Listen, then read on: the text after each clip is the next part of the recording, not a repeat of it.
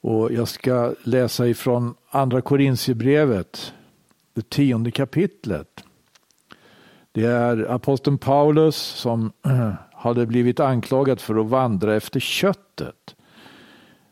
Det var väl inte bara därför det han anklagades för. Han hade en väldig strid där i den församlingen.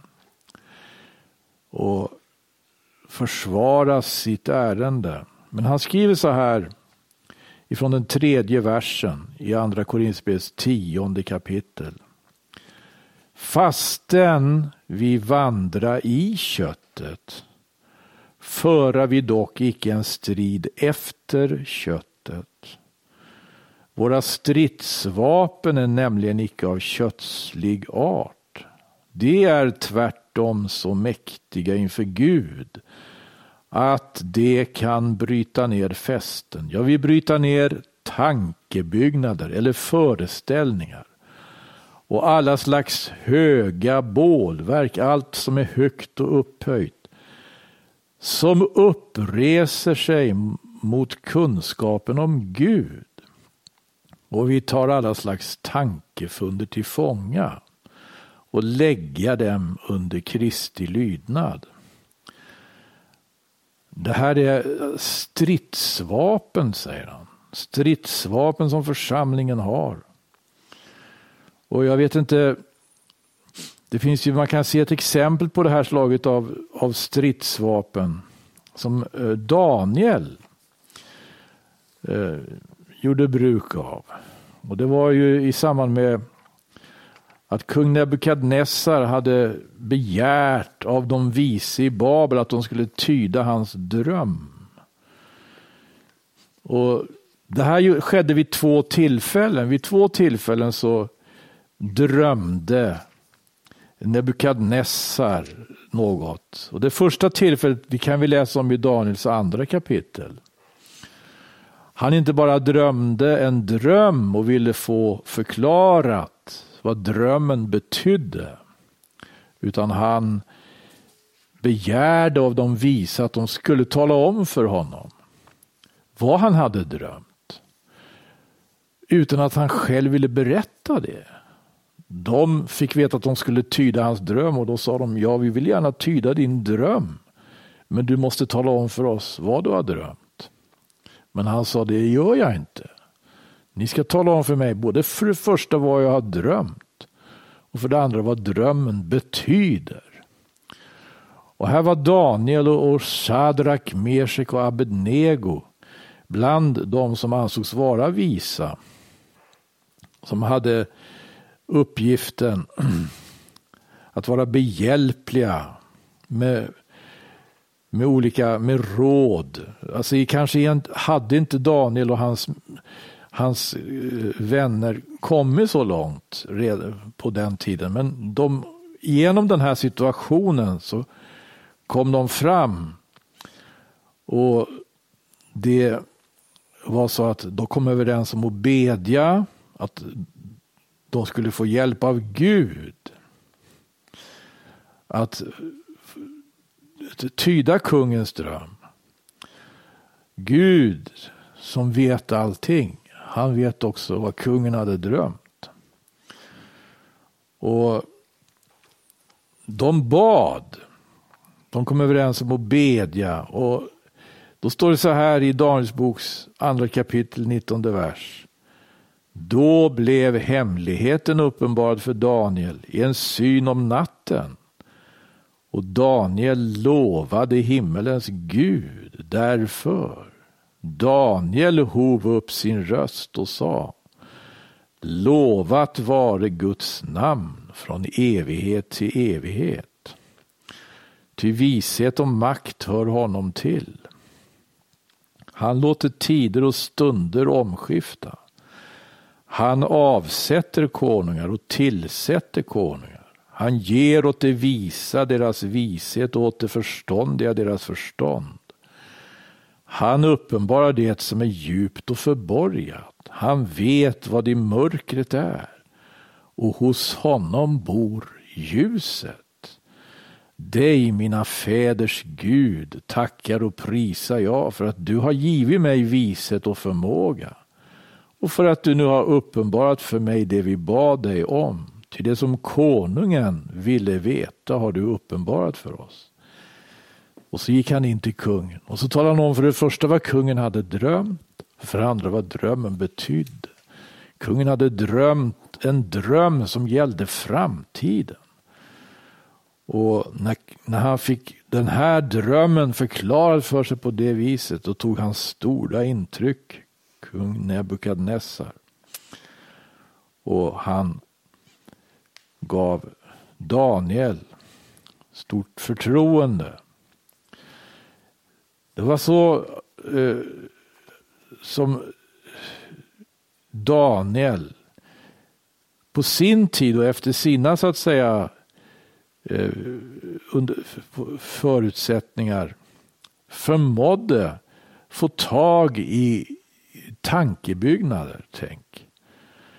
Och få tag i tankefunder.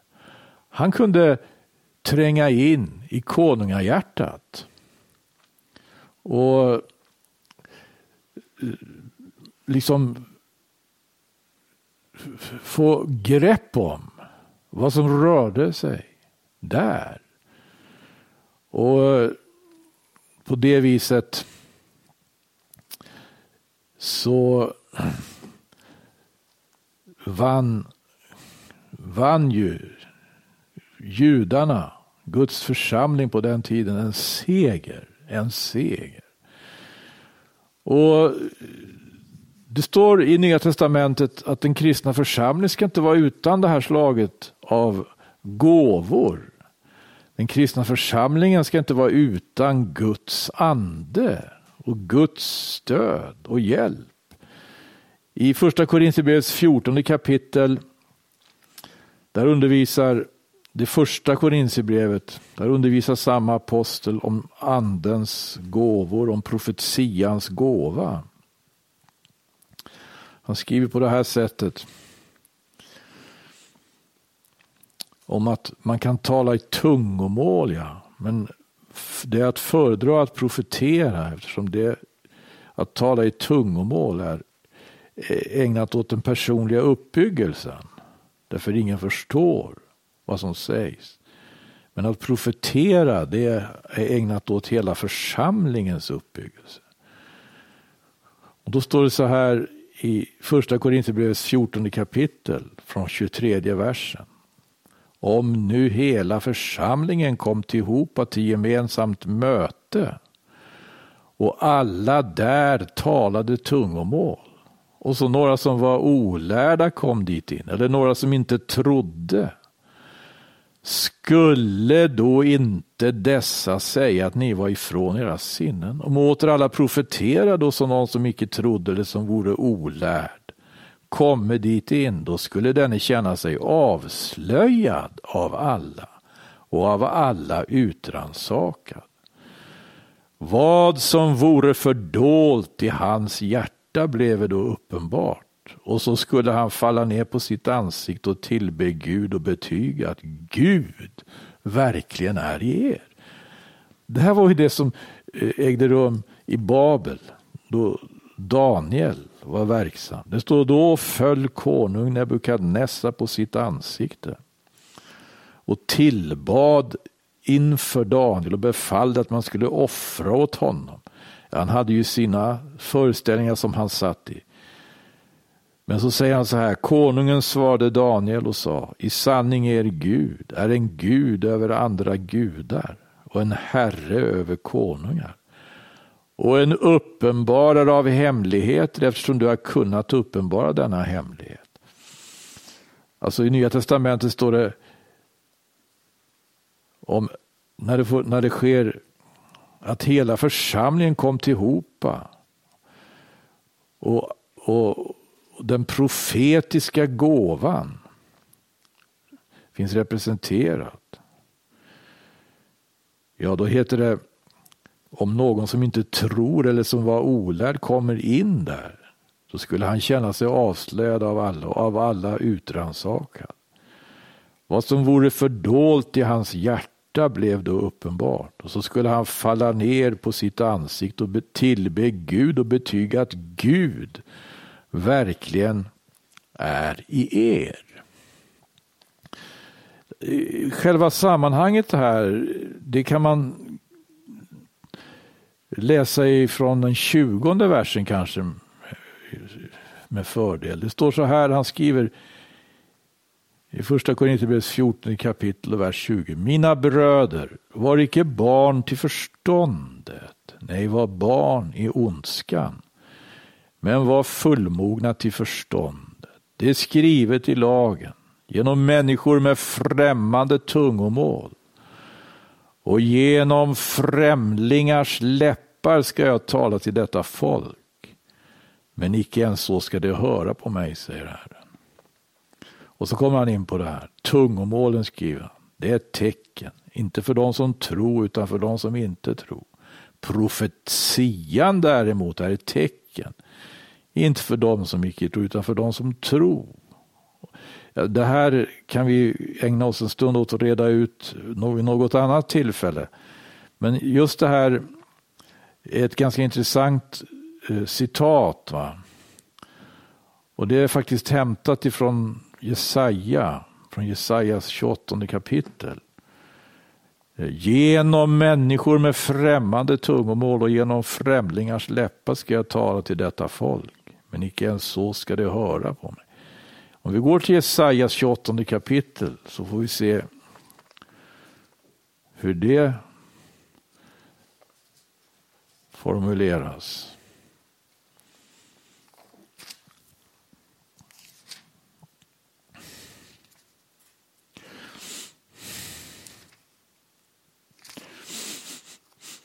Det är några som klagar där, profeten, när profeten är verksam. Och så säger man så här i nionde versen, 28 kapitlet Jesaja, nionde vers. Vem är det då han vill lära förstånd? Och vem ska han få att ge akt på sin predikan? Ja? Vem var det här då? Det, det var någon figur som försökte leka predikant. Nej, det var det inte. Det var profeten Jesaja. Profeten Jesaja. Då sa man så här när han talade. Vem är det då han vill lära förstånd? Och vem ska han få att ge akt på sin predikan? Är vi då nyss avvända från modersmjölken? Nyss tagna från modersbröstet? Alltså man tyckte han, han, han rörde sig på ett plan som, inte, som man inte ansåg vara värdigt riktigt. Eh, det är ju gnat på gnat, gnat på gnat. Prat på prat, prat på prat. Lite här, lite där. Då står det så här, ja, väl, genom stammande läppar och på ett främmande tungomål ska han tala till detta folk. Han som en gång sa till dem, här är vilostaden, här är vederkvickelsens ort, men sådant ville de icke höra. Så ska då Herrens ord bli för dem gnat på gnat, gnat på gnat, prat på prat, prat på prat, lite här, lite där. Och så ska det bäste gå där falla baklänges och krossas, bli snärjda och fångade. Profeten Jesaja är på det hela taget mycket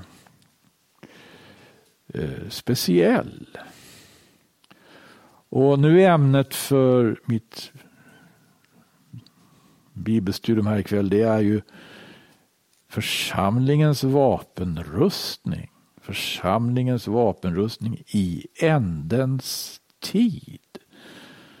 Och jag inledde med andra Korinthierbrevet där det står om stridsvapen. Det finns en annan ställe i, i aposteln Paulus brev som talar om det här.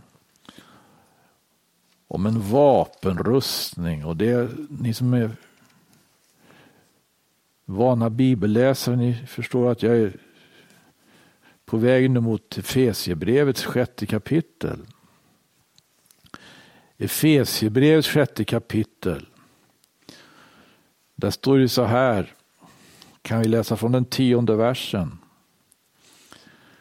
För övrigt blir allt starkare i Herren och i hans väldiga kraft. Ikläd er hela Guds vapenrustning så att ni kan hålla stånd emot djävulens listiga angrepp.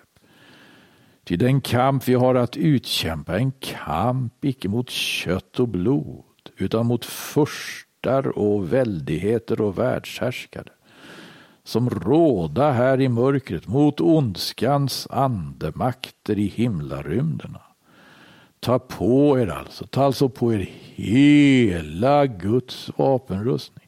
Hela Guds vapenrustning, skriver han till församlingen. Vad är församlingens vapenrustning? Gode Gud, det är, eh, det är, det är ju så att nu lever vi i en tid med det sker ju saker. Varje dag så sker det stora saker, starka saker. sker. Det sker snabbt också. Det löser och avlöser varandra.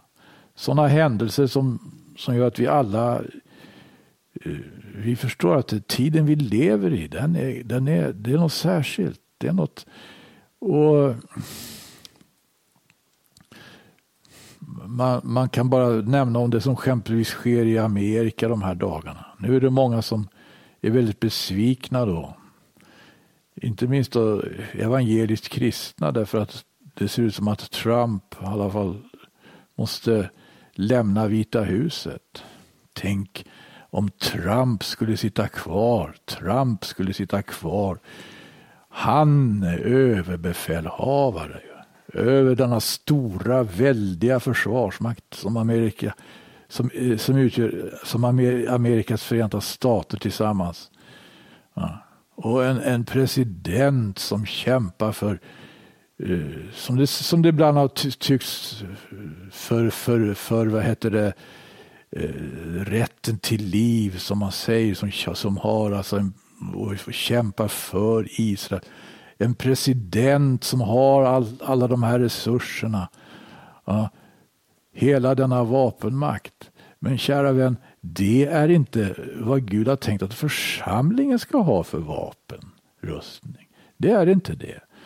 Den, den vapenrustning som Gud har tänkt församlingen ska ha, den läser vi bland annat om här i, i Efesiebrevet. Vi går vidare här hörni. Eh, ta alltså på er hela Guds vapenrustning så att ni kan stå emot på den onda dagen. Och sen när jag har fullgjort allt, behålla fältet. Stå därför omgjordade kring era länder med sanningen och var iklädda rättfärdighetens pansar. Och ha såsom skor på era fötter den beredvillighet som fridens evangelium giver. Och ta alltid trons sköld varmed ni ska kunna utsläcka den ondes alla brinnande pilar och låt giva er frälsningens hjälm och andens svärd som är Guds ord. Gör detta under ständig åkallan och bön så att ni alltjämt beder i anden och för den skull vakar under ständig uthållighet och ständig bön för alla de heliga. Här går han igenom vad Gud har tänkt att församlingen ska vara utrustad med. Om vi säger församlingens vapenrustning. Ja, det står Guds vapenrustning. Gud vill att församlingen ska vara utrustad med Guds, Guds vapenrustning. Och tycker vi att det kan vara lite eh, avigt att liksom koncentrera sig på på, på olika vapenslag. Så lägg märke till vad det är för vapen. Då. Det, för det betonas faktiskt att det handlar om sanningen i vers 14 och rättfärdigheten. Det handlar om beredvilligheten eller för, att vara förberedd i vers 15. Det handlar om tro i vers 16. Och det handlar om frälsning i vers 17 och dessutom om Guds ord. Det börjar med sanningen här. Och det slutar med Guds ord. Och jag tror mig kunna fatta att Gud vill ju att församlingen ska vara utrustad med Guds ord. Gud vill att församlingen ska vara utrustad. Det ska vara församlingens vapenrustning det. Församlingens vapenrustning. Och då, då tycker jag också just att det kan vara så just församlingen fick ett uppdrag. Gud gav profeterna uppdrag innan. Jesaja fick ett uppdrag. Den fick ett uppdrag han fick. Han skulle profetera eh, för Israel som hade fått lagen sig given. Och det här budskapet som Jesaja får, eh, det, det är liksom på ett särskilt sätt eh, beskriver villkoren, eller ska vi säga hur det, hur det kan gå till då när Gud har talat till ett folk. När Gud har talat till ett folk. Och man, man utvecklar så att säga en, en attityd av att det här är bara gnat på gnat, prat på prat. Ja. Gnat på gnat, prat på prat. Det är så att Jesajas uppdrag det börjar ju på ett sånt märkligt sätt. Det börjar ju med själva hans kallelse. kan vi läsa om i kapitel 6. Det står att Herren uppenbarar sig för honom. Och det står han skriver så här i kapitel 6 i vers 8 där. Jag hörde Herren tala och han sa, vem ska jag sända? Och vem vill vara vår budbärare? Och jag sa, se här är jag, sänd mig. Då sa han, gå stad och säg till detta folk, hör allt jämt men förstå inte. Se allt jämt men förnim inte. Förstocka detta folks hjärta och tillslut dess öron och förblinda dess ögon så att de icke kan se med sina ögon eller höra med sina öron eller förstå med sitt hjärta och omvända sig och bli helat. Det här, det här är så allvarligt. Eh, just det här ordet som eh, Jesaja fick höra och det som tillhör hans uppdrag. Det som tillhör hans uppdrag. Att eh, man säger det här är en bärande, ett bärande, en bärande faktor i hur Jesus själv och hur hans apostlar presenterar evangelium.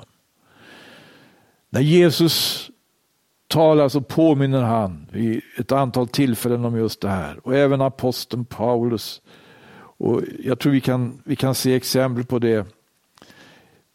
Eh, därför, det här är väl ändå ett ganska märkligt uppdrag. Hörni. Ja? Det är väl ganska märkligt. Eh, förstocka detta folks hjärta och tillslutes dess öron och förblinda dess ögon så att de icke kan se med sin... Vad skulle han tala för märkliga ting då? Vad skulle han tala för konstigheter då? Så, vad skulle han tala för? Han skulle bara tala vad Gud hade sagt. Han skulle inte göra något annat än tala det Gud hade sagt. Men alltså eh, motståndet fanns ju hos dem som inte ville höra det här då. Det var ju där man hade liksom eh, utvecklat den här attityden. Det är ju gnat på gnat.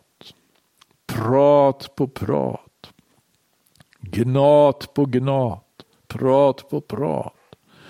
I det här läget är det ju en frestelse för ett Herrens redskap, som Jesaja var, att liksom kanske börja försöka göra sitt budskap lite annorlunda då, lite lite mer kanske attraktivt eller lite mer ja, underhållande eller på något sätt.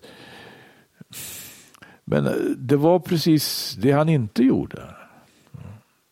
Utan han höll sig till det ord som han hade fått att, se, att, att bära fram. Här är en, en sån bärande faktor. När vi går till Matteus evangeliets trettonde kapitel.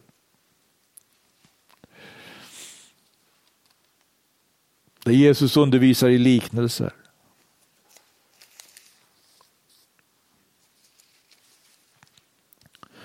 Han undervisar i flera liknelser. Det handlar om såningsmannen och det handlar om eh,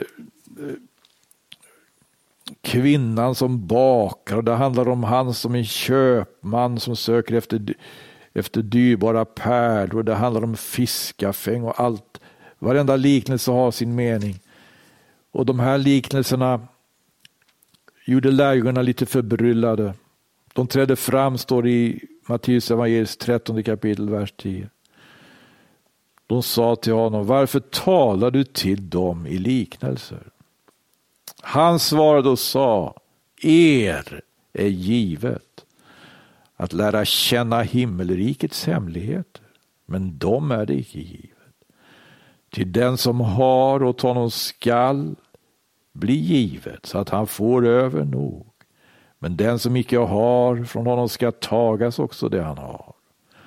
Därför talar jag till dem i liknelser, eftersom det med seende ögon intet se och med hörande öron intet höra och intet heller förstå. Det är märkligt, va? med seende ögon ser man inget. Med hörande öron hör man inget och förstår inget heller så fullbordas på dem Jesajas profetia. Den som säger med hörande öron ska ni höra och dock alls inte förstå. Och med seende ögon ska ni se och dock alls inte förnimma. Ty detta folks hjärta har blivit förstockat och med öronen höra det illa och sina ögon har det tillslutit så att inte se med sina ögon eller höra med sina öron eller förstå med sina hjärtan och omvända sig och bli helade av mig. Men så fortsätter han och säger till lärjungarna, men saliga är era ögon som se och era öron som höra. Här här påminner Jesus alltså precis om det här ordet som Jesaja fick. Men det skulle väl inte vara lärjungarnas uppgift liksom att gå ut i världen och tala till en massa människor som inte hörde. Det var ju så fantastiskt att människor lyssnade när de kom. De lyssnade ju. Ja, men det var inte alla som lyssnade. Det var många ibland, det var färre ibland, men det var verkligen inte alla. Och det hör också till Jesajas eh, själva. Eh, det här också kommer fram flera gånger i Nya Testamentet. Det som Jesajas eh, 53 kapitel är det va? Jag vet inte om det inte inleds med de här mm, just det här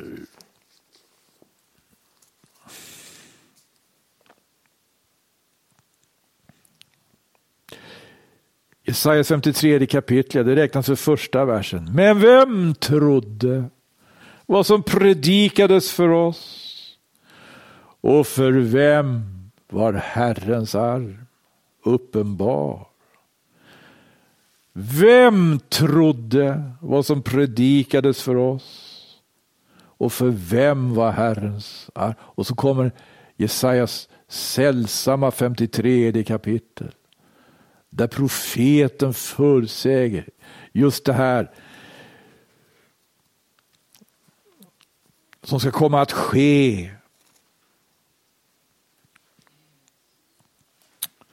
Och som ska komma att innebära att konungar ska förstummas. Ja, som det heter i 52 kapitlet, egentligen 15 vers. Konungar ska förstummas i förundran över Jesus Kristus. Ja.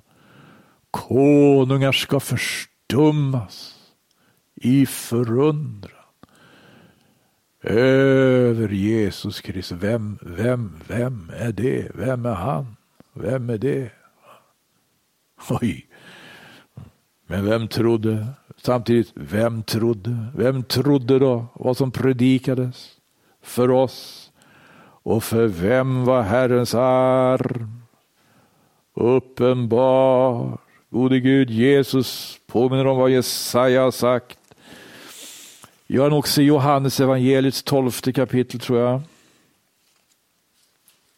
Och där får han med båda de här. Eller är det Johannes, evangelisten själv, som lyfter fram det här ordet. När Jesus, när han skildrar hur Jesus går till, verk, går till väga. Jesus säger så här, Johannes evangeliets 12 kapitel, vers 36. Tro på ljuset medan ni har ljuset så att ni blir ljusets barn. Detta talade Jesus och gick sedan bort och dolde sig för den. Men fastän han hade gjort så många tecken inför dem trodde de icke på honom. Ty det ordet skulle fullbordas som profeten Jesaja säger. Herre, vem trodde vad som predikades för oss och för vem var Herrens arm uppenbar? Alltså kunde de icke tro. Jesaja säger ju ytterligare, han har förblindat deras ögon och förstockat deras hjärtan så att de icke kan se med sina ögon eller förstå med sina hjärtan och omvända sig och bli helade av mig. Det är det ordet från Jesaja kapitel 6. Och detsamma eh, är det som aposteln Paulus enligt apostlagärningarna påminner om när han har kallat till sig judarna i Rom. Paulus har kommit till Rom som fånge. Han, får, han, han, han är i en bostad där med ett fångvaktare, men han får ta emot besök. Och det kommer några av judarna i Rom, Roms judar då, för att höra. Men de kan inte komma överens sen med varandra hur de ska uppfatta det här. Det står i Apostlagärningarnas 28 kapitel och 24 vers. Somliga lät övertyga sig av det som han sa, men andra trodde icke. Och då de icke kunde komma överens med varandra gick de sin väg och därvid sa Paulus bara detta ord. Rätt talade den helige ande genom profeten Jesajas till era fäder. När han sa, och så kommer det här från Jesaja 6. Precis. Ja, men säger, säger vi då, det här var ju naturligtvis för det judiska folket då. De skulle ju inte ta emot budskapet. Det hade ju naturligtvis inte gått därför att de skulle ju eh, det skulle ju ut det här budskapet, det skulle ju ut i världen. Det skulle ut i världen. Och nu är det ute i världen. Ja, det är ute i världen. Predikat, det har predikats i hela världen. Redan på, redan på den tiden hade det kommit ganska långt. Därför att aposteln Paulus skrivit till kolosserna om evangelium. Har ni hört vad han skriver om evangelium där?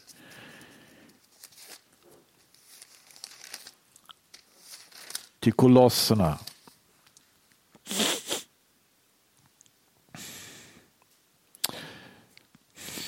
I Kolosserbrevets första kapitel. Han läser, jag kan läsa från tredje versen. Vi tackar Gud, vår Herres Jesu Kristi Fader, alltid för er i våra böner. Ty vi har hört om er tro i Kristus Jesus och om den kärlek som ni har till alla de heliga. Vi tackar honom för det hoppskull som är förvarat åt er i himmelen. Om detta hopp har ni redan förut fått höra genom sanningens ord i det evangelium som har kommit till er, liksom det och är att finna överallt i världen och där bär frukt och växer till på samma sätt som det har gjort bland er alltifrån den dag då ni hörde det och lärde i sanning känna Gud. Det är att finna överallt i världen, skriver han. Till kolosserna på den tiden. Och det skulle ut i världen. Konungar skulle förstummas över denne Jesus. Och människor skulle med stor glädje och stor tacksamhet ta emot budskapet. Men inte alla gjorde det. Det gjorde inte alla. Och den här attityden som Jesaja mötte i sin tid, den har väl inte försvunnit. Även numera så kan man ju stöta på den, kan man inte det? Det är ju gnat på gnat, gnat på gnat. Prat på prat, prat på prat, lite här, lite där.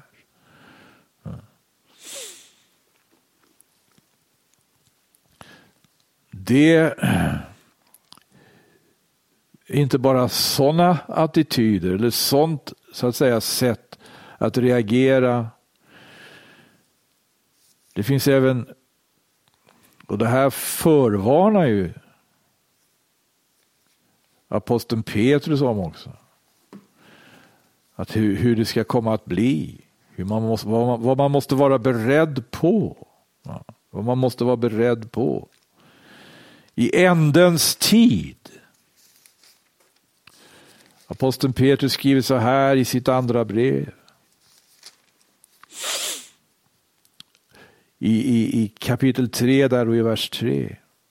Det må ni framförallt veta att i de yttersta dagarna bespottare ska komma med bespottande ord. Människor som vandrar efter sina egna begär, så de ska säga hur går det med löftet om hans tillkommelse. Från den dag då våra fäder avsomnade har ju allt förblivit sig likt ifrån världens begynnelse. Men det är väl lite åt det hållet, är det inte? Det är ju gnat på gnat. Prat på prat. Lite här, lite där. Ja, vad är det här för någonting? Hur går det? Hur går det?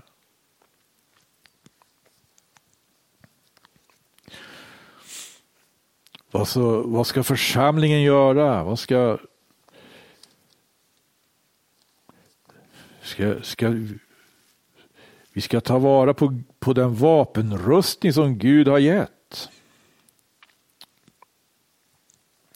Det börjar med sanningen och det slutar med Guds ord. Och det är ingen skillnad på sanningen och Guds ord. Och Det heter att Jesus, han, när han undervisar i liknelser, pris Gud, han påminner just om det här som Jesaja har talat, det som, det som tillhörde Jesajas uppdrag. Han sa att vi får räkna med det vi också. Ja. Vi får räkna med det här. Men för den skull ska inte vi förändra budskapet. Vi ska inte förändra budskapet. Vi ska hålla oss till Guds ord. Guds ord som enligt, eh, enligt Jesus själv är det ju på det viset. Att eh, det står i vers 12 i Matteus 13 igen. Då. Ty den som har åt honom ska bli givet så att han får över nog. Men den som icke har, från honom ska tas också det han har. Vad händer när man förlorar någonting? Gode Gud, det kan bli så att man till varje pris, det borde ju bli så att man till varje pris vill man återfinna, få tag i det igen, det man har förlorat. Eller så kanske man, som det i fallet de som Jesaja var verksam bland, så säger man, man liksom tröstar sig med att det är ingenting att ha. Det är ingenting att ha. Det är ju bara gnat på gnat. Prat på prat. Och så förlorar man greppet om det som man borde ha så stadigt och fast grepp om som inget annat. Guds eget ord. Mm. Men behåller vi greppet, behåller vi greppet, gode Gud, då är det ju på det viset också. Att vi kommer att eh, vara i stånd att möta ändens tid med dess prövningar. Därför att det, det som gäller det är ju det här Jesus har sagt enligt Matteus evangeliets 24 kapitel. Den som är ståndaktig intill änden, han ska bli frälst.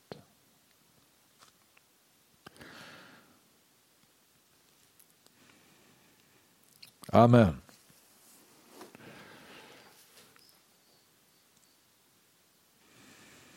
Vi tackar Gud.